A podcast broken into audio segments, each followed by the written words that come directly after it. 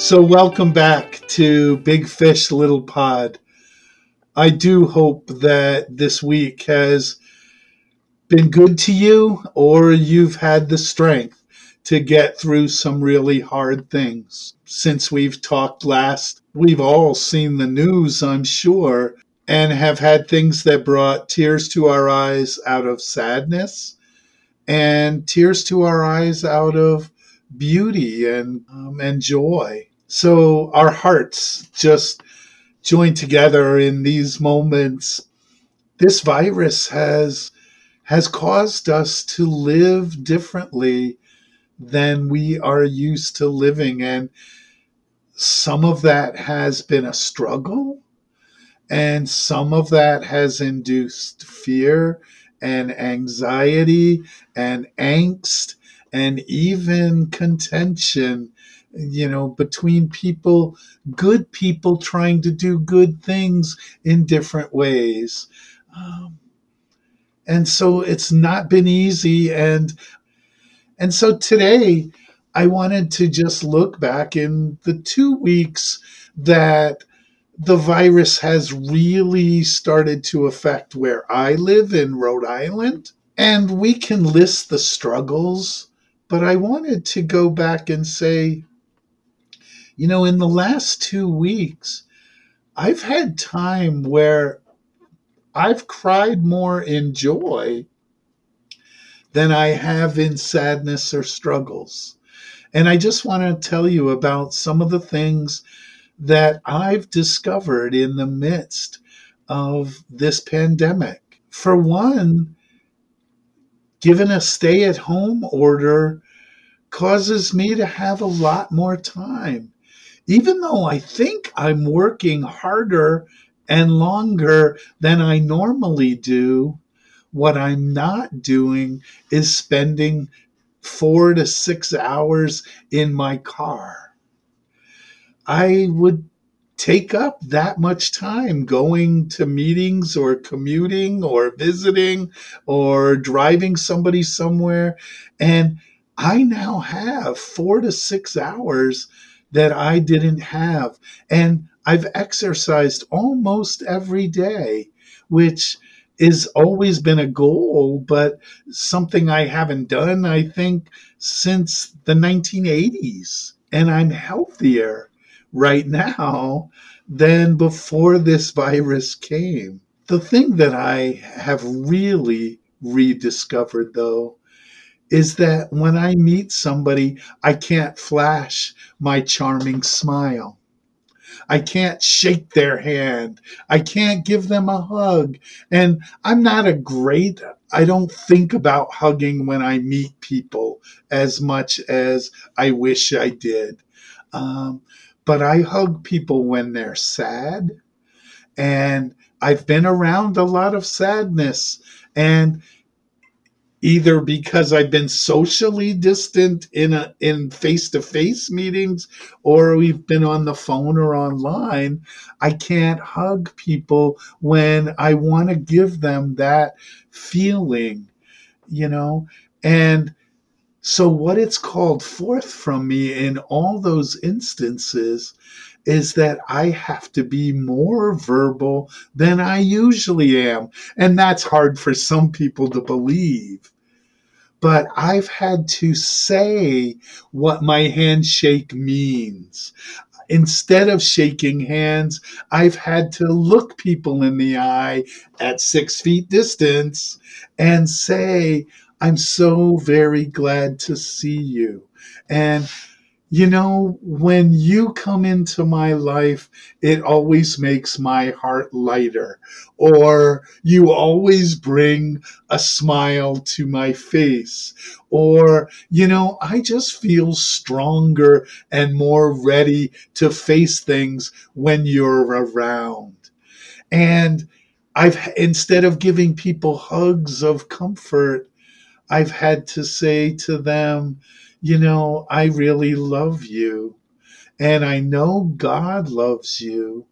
And I wish that I could give you a hug so that you could feel that from me. And more importantly, that you could feel that from God.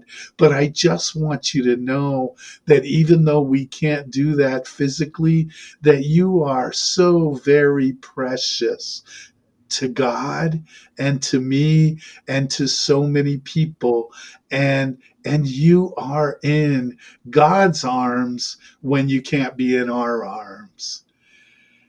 And it's amazing. I mean, I have brought people to tears sometimes with a hug because they just feel loved.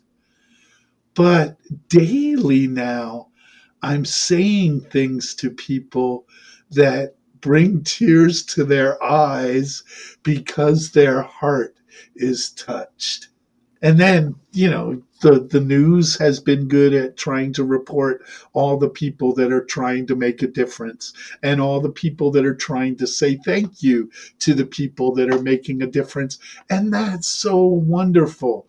And I love the post that says, when this is all done, we need to have a ticker tape parade for the for the first responders and the doctors and the nurses and the truck drivers and and all those people that are on the front line. And that's so beautiful. I've had today, I had two ministers meetings and we're actually talking and supporting one another and encouraging each other in our ministries and and offering help and suggestions to make things better in other people's ministry and churches. Um, where usually we are so busy and so caught up we get myopic in our own little parishes and and if anything, we talk to each other in competition and in defense so that nobody steals one of our sheep. Um, and and instead, we're being truly collegial. We we use that term all the time, but we hardly ever are. Now we are, and it's making a difference in all of our ministries. And those are just a few of the things that have made my life and my ministry better. Um, what do you think, Aim? Yeah, um, I I think that's that's so nice, and I think um, I was talking to uh, my sister-in-law Tara the other day, and she was saying like, "How are things going for you? How has it been?" And I think one thing that's been interesting for me is how little my life has changed. Our lifestyle kind of is already very slow. yeah. Um, we don't commute, you know, we don't go anywhere. We we live and serve in the same location. I spend um, a lot of time with my husband. Um, so I I think a lot of things for me actually are the same. Um, and one of, one of the things that has changed is that uh, in the community that I live, we gather as often as possible at 4:30 in the morning to do our meditation practice, and we haven't been doing that um, because we didn't want to gather in a group. And so I have instead been making it just a goal to get up before the sun rises, and the sun rises here about 6.15 so i'm trying to get up when it's still dark when it's still nighttime. Um, and i had this real strong realization the last few days that i did it. Um, that you think that the difference in time between day and night is big. Like when I think of day, I have images of like birds singing and the green leaves and bright blue sky and bright sunshine. And when I think of night, I think of like quiet, dark, black and white feeling of like the the night sky. And, and what I've been noticing while watching the sunrise is that the transition between night and day is not really that big. Like I, I get up and I try really hard to get up when it still feels like night. So it's only six, but it could very well be three. It's so dark, you know, there's no lights out there. And then I sit in front of my window and I just watch it slowly, slowly get brighter and brighter and brighter. And all of a sudden, it's day. Like it happens so mm. fast, like to the point that where sometimes if I just go and put milk in my tea, I miss it. I miss that yeah. magic transition time. Yeah. And it's just been a real interesting meditation for me to see how something that I thought was so different, so black and white, day and night, is actually so close. And that the transition between the two are so close. And I think what that's given me is, in some ways, hope. Um, mm. Because, you know, like the same kind of as the lesson of the solstice, like, you know, in the darkest times, like the light is still returning. And so I think it gives hope in that even if it feels like things aren't going your way, it might not be quite the uphill battle that you imagined. Like that there might be a miracle or a transition that is much quicker and easier than you anticipated. But I think it also made me think about this transition that we're all going through that hmm. it can happen so quickly. You know, I mean, it's been a few weeks here now, but we actually went away. we went camping on a Tuesday night three weeks ago. And when we went, people were talking about coronavirus, but there wasn't enough to make us cancel our camping trip. We went for one night. And when we got back, everything had changed. It was like yep. the day that Tom Hanks announced that he had coronavirus. Yep. They started canceling school. They canceled our Sunday service. It was like everything happened in that 24 mm. hours that I had my phone on airplane mode at the campground, you know? And it was just such a quick transition. And I'm kind of anticipating that as we move forward in these weeks to come, we're going to have quicker and quicker transitions. You know, the first phone call that someone we know has coronavirus or um, the sudden spike in the numbers, you know, that everyone says is coming. And I, at least where I am, that wave hasn't really crashed yet, but I'm kind of anticipating it. And one of the things I was thinking on that is that you have, are actually uniquely qualified to advise us all because you have been a part of so many people's transitions in both good and challenging times. Um, you know, you're famously yep. a part of like all the yep. weddings and the baby blessings and the baptisms, but you're also very famously a part of the funerals and the divorces and the suicide yeah. attempts and yeah. um, I feel like as a kid and even now, you were always kind of coming home saying, like, yeah, this is what happened today. And it was these emergency moments in life, these yeah. sudden shifts. Yeah. Um, so I was thinking maybe you could advise us a little on how you would guide us in handling the transitions that have already happened and preparing ourselves for some challenging transitions that might be ahead. Yeah. Wow.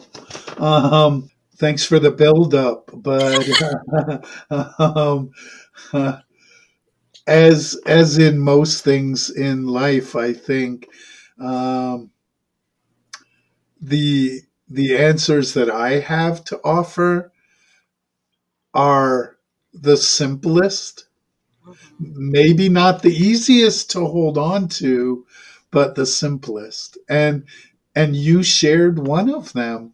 You know, I w- what you shared much more beautifully is covered in that old adage that it's always darkest before the dawn. You know, that that the darkness at 559 seems like midnight. Yeah. And then at 601 the lights out and the birds are singing and the grass looks green. Yeah. And it's amazing. Yeah. You know, it's amazing and and to experience those 2 minutes where that first light hits and and the birds the birds start chirping even before the first light hits. yeah yeah. you know, because they know it inside, you know, and then that first light hits, and then it feels warmer, you know, and and and it's day, you Yeah. know. Um that there's a truth there that uh, in the in the darker times of life where I've been, I try to share that with people. That that this is really really a terrible time. Let's not try to make it beautiful. It's dark here.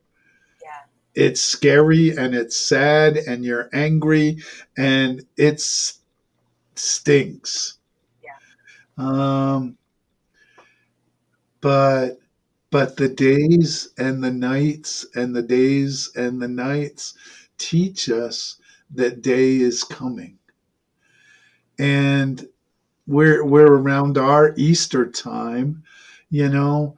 It's like I I often go to the tomb when I'm sitting in someone's darkness. I'm say and say to them, here we are in the tomb where the person we believe to be God on earth has died. Yeah. It doesn't get any worse than that, Right. You know? But tomorrow, this stone is gone and Christ is risen and we have life. Yeah. I said, You are in the tomb right now and it's terrible. Yeah. But this is not your final destination. The light is coming. Dawn is coming. That's what our day and night and day and night teaches us. You know? That's easy to say when I'm not sitting in the darkness, Right. but it's true at that moment. And I hope that I have found the right time to share that with people as they're sitting in the dark. Yeah. you know, to get them looking at that front door and saying, okay, I know God's with me right now, but I'll be happier when I see some light coming from the door. You know, um, Yeah. No, but I actually really appreciate that because I feel like you're not just um, putting like a rainbow sticker on it. You're not just Right. saying like the light is going to come. You know, you're saying it is dark right now and you Yeah. are in that darkness. And it's funny because actually, you know, the other day I, I hit snooze a couple times and I woke woke up and the dawn had already come and I was so mad because I love that when I get up, it's dark yes, yes, and I get to watch it become light. Yeah, You know, I Yeah. want that pitch darkness because the light is so much more enjoyed if I've Yeah. experienced the darkness. And I think that's helpful for me because even today, like, as I was preparing for this recording, I I hadn't eaten enough today. I wasn't feeling that great. I had just spent a lot more time on the computer than I wanted, helping my boss with like a difficult, challenging thing, Yeah. and uh, and like I was trying to like quickly get myself ready. And my phone rang, and it was a friend who had already tried to call me, and I hadn't called her back yet. And I just didn't want to pick it up, and I just hit dismiss because I just didn't have the bandwidth. And then I started to feel bad about it. And then I just actually said out loud to myself, like, it's okay. You can't do it all right now. right, You know, you're you're preparing for this podcast, so you're doing that service. You know, you're you just made a meal that you're going to try to sit down and eat before you need to do that, and so you're serving your body. You just finished up this project with your boss, and so you're serving in that way. Like it's okay that right now you can't do it all right, you know and i Right. think that's been helpful for me during this time of darkness to right, really acknowledge the challenges and acknowledge my limitations and not try mm. to say like it's going to be better. It's going to it's this is going to be fine again you know or yeah, and just kind of push it away. But yeah, to be able just to take those moments throughout the day and be like, wow, this is hitting me harder than I expected, or like, Yeah. or maybe you could have easily bounced back when your boss sent that tough email, but now it's not easy to bounce back, and Yeah. and just giving yourself some space and grace, and just being like, yeah, it's dark right now. And it's okay if I'm Yeah. fumbling through that darkness in a way that I don't normally do. Right. I had a friend in my first church. Early on in my ministry, her daughter died. And it happened to be at the same time that my son was born.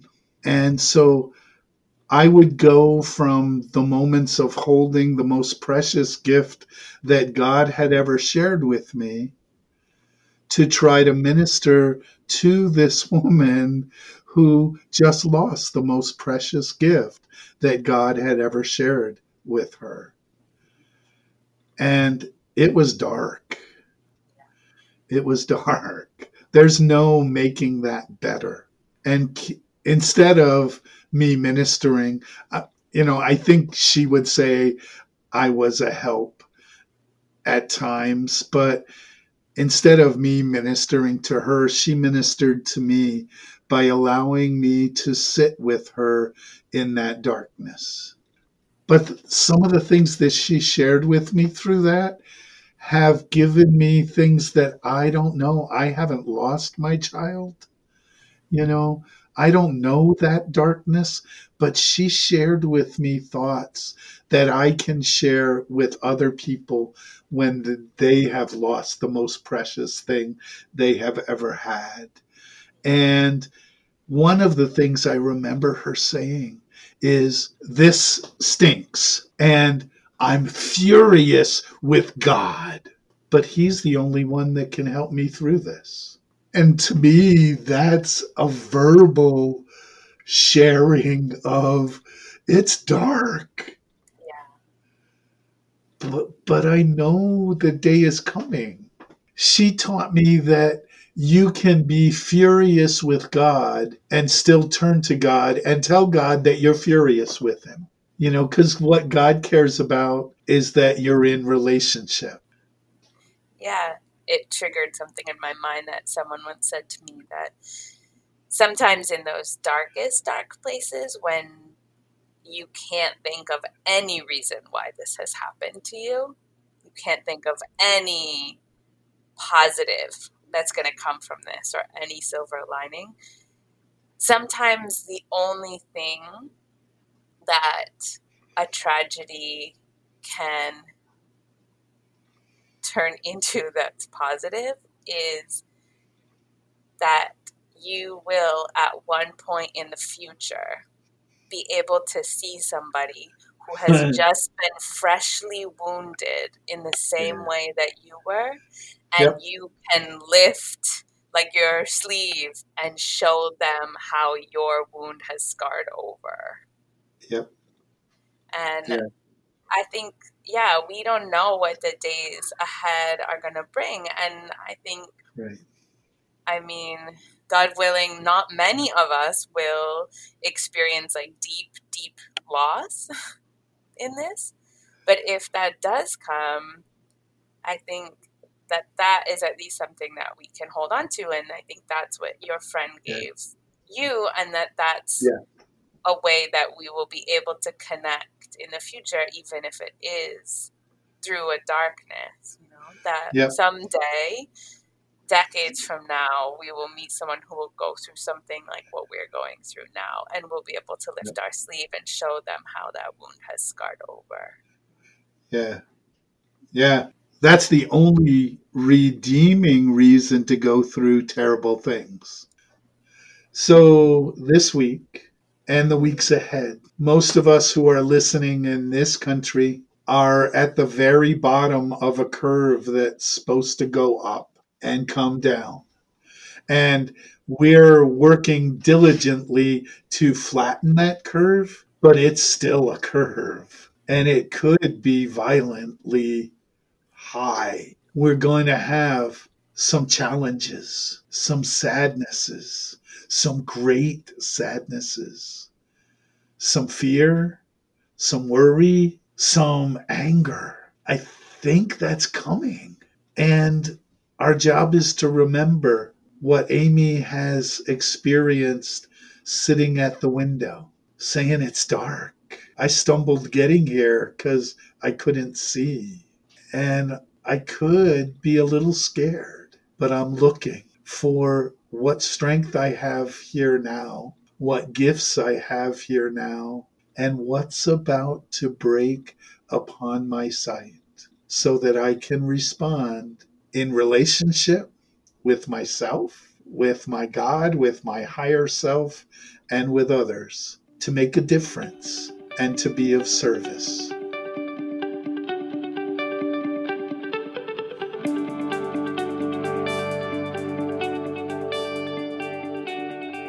So much for listening to this episode of Big Fish Little Pod. We are having such a great time making this podcast, and we're really appreciating all of the feedback and input that we get from you. Please comment on the podcast post on my dad's Facebook page or send us an email at bigfishlittlepod at gmail.com. Thanks. See you next time.